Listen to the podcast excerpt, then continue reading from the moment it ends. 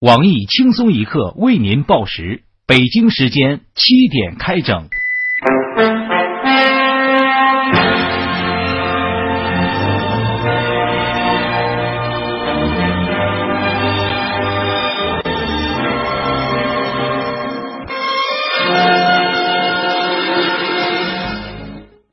各位友，大家好，今天是七月二号，星期四。河南一家信用社要求员工排队怀孕。如果我台实行这项政策，我是第一个要求、第一个上的小强。大家好才是真的好，那你现在就要抓紧机会了。我是小桑，欢迎收听新闻七点整。今天要整的主要内容有：广东警方暂扣渔民所捞疑似四十余根乌木一案有最新进展。据聋人张大爷亲耳听到的消息称，由于其中四根乌木已经腐烂不堪，专家鉴定其不太值钱，目前已经将四根乌木退还给渔民。重庆一男子在湖中钓上巨大鳄龟后被警察带走，但经鉴定，此鳄龟是普通品种，不太值钱。经民警教育后，男子和鳄龟无罪释放。沈阳一名商人投资三千万，项目已被区政府违法强收并出让，有关方面已介入调查，并承诺将全力协助该商人追回上交国家荣誉证书一张和五百元奖励。陕西一区委书记履历显示，其十二岁就参加工作，腿上系着红袖标的居委会妇炎杰夫大妈大力赞扬了这位同志在十二岁就舍身为人民服务的高尚情操，其先进事迹将会在各大社区推广，广大群众应该以他为榜样，观摩学习。燕京桶装矿泉水被爆出有酒味儿。疑似被掺酒，物价部门警告称，用卖水的价格卖酒涉嫌恶性竞争，破坏市场，请有关消费者立刻到生产商补回差价。广州恒大足球俱乐部宣布将独立上市招股，把足球赌博正式合法化。近日，清华北大抢生源进入白热化阶段，不少高材生的家长利用此机会坐地起价，向校方索要奖学金等一系列报酬。高考考得好，能买房，能养家，不再是梦。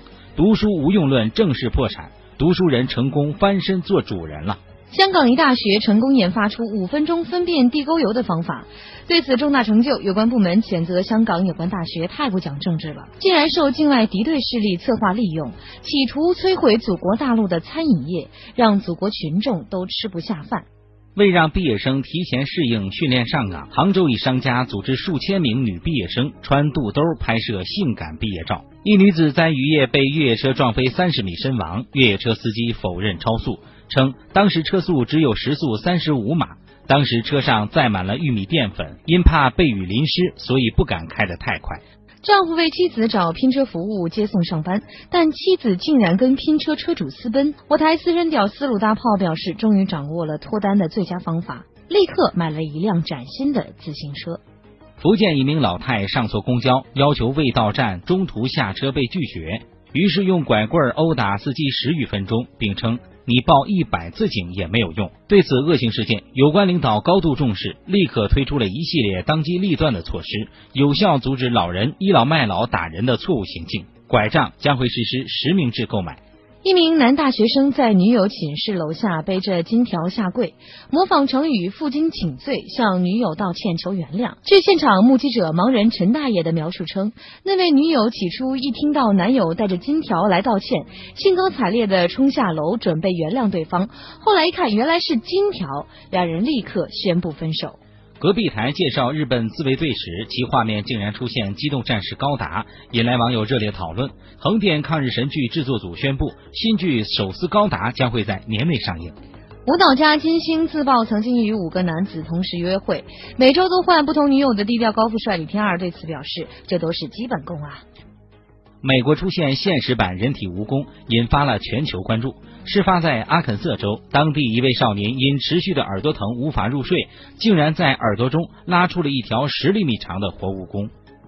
荷兰艺术家达安罗塞加德设计出世界上最大的空气净化器，采用了离子净化技术，实现净化城市空气。此项目与北京等城市商谈合作。我台资深环保专家黄博士指出，使用空气净化器是治标不治本的举措。净化空气需要全国上下万众一心。来，我们一起深呼吸。下面请听详细内容。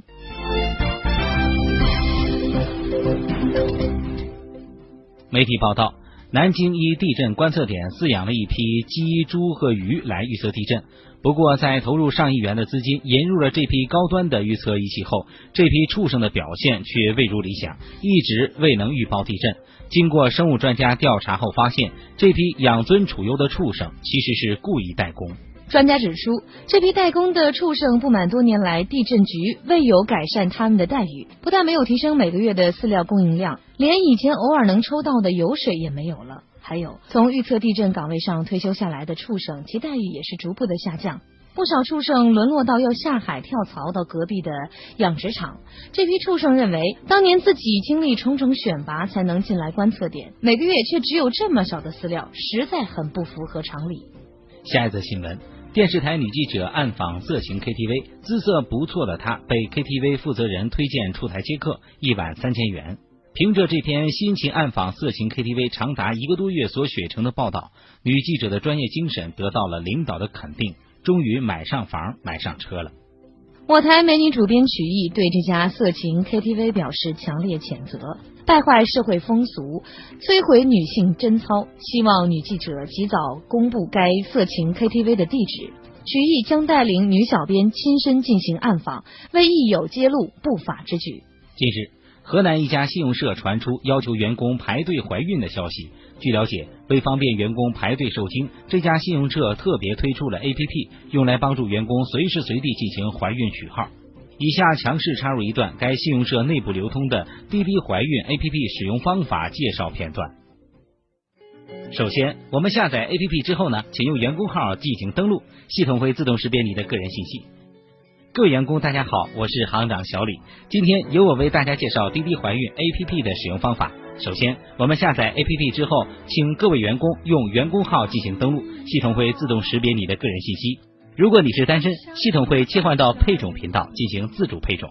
如果你是已婚人士，你只要点击“我要”按钮，就能向组织正式提出受精申请。成功取得牌号之后，可以随时随地打开 APP 查阅叫号。此时你需要耐心等待叫号。当叫号轮到你时，本 APP 会自动发出提醒声音：“喂喂喂，我说我说我说，小李同志，李同志同志，今晚该你怀孕了，今晚该你怀孕了，怀孕了，怀孕了，小李同志，李同志。”同志，今晚该你怀孕了，怀孕了，怀孕了，有了这个提醒的声音，你还会错过春宵吗？是不是很贴心？此外，本 A P P 还特别设立一个插队功能，只要你是女员工，通过此 A P P 把一张个人全身近照发送到行长信箱，经过行长鉴定通过后，行长会帮助你进行提前怀孕。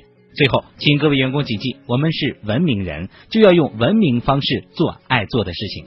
谢谢大家的支持和配合，再见。假作真实，真亦假。生物熊出现了基因变种现象。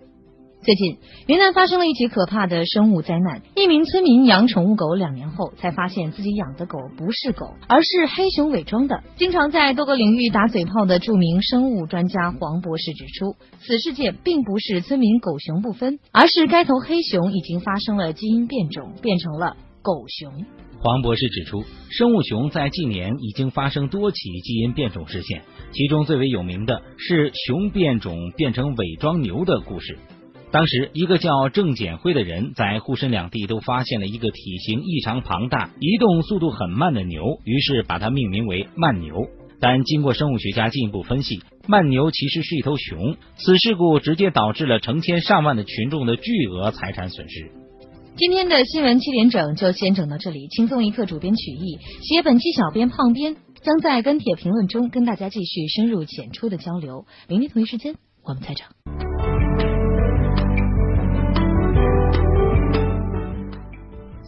嗯，昨天不好意思啊，放你鸽子了。然后昨天不是下雨了吗？嗯，挤公交车好几天了挤不上，没办法，只能放弃去四零四了。哎，昨天你去了吗？哎呀，没事的，我能理解的。嘿嘿，我当然要去啊，不过我不用挤公交。你买车了？没有啊，去隔壁那个王总，他说他也要去四零四，我就跟他拼车了。他还说以后要去四零四，也找他一起拼车。这么好啊！哎，你跟王总说说，下回带上我。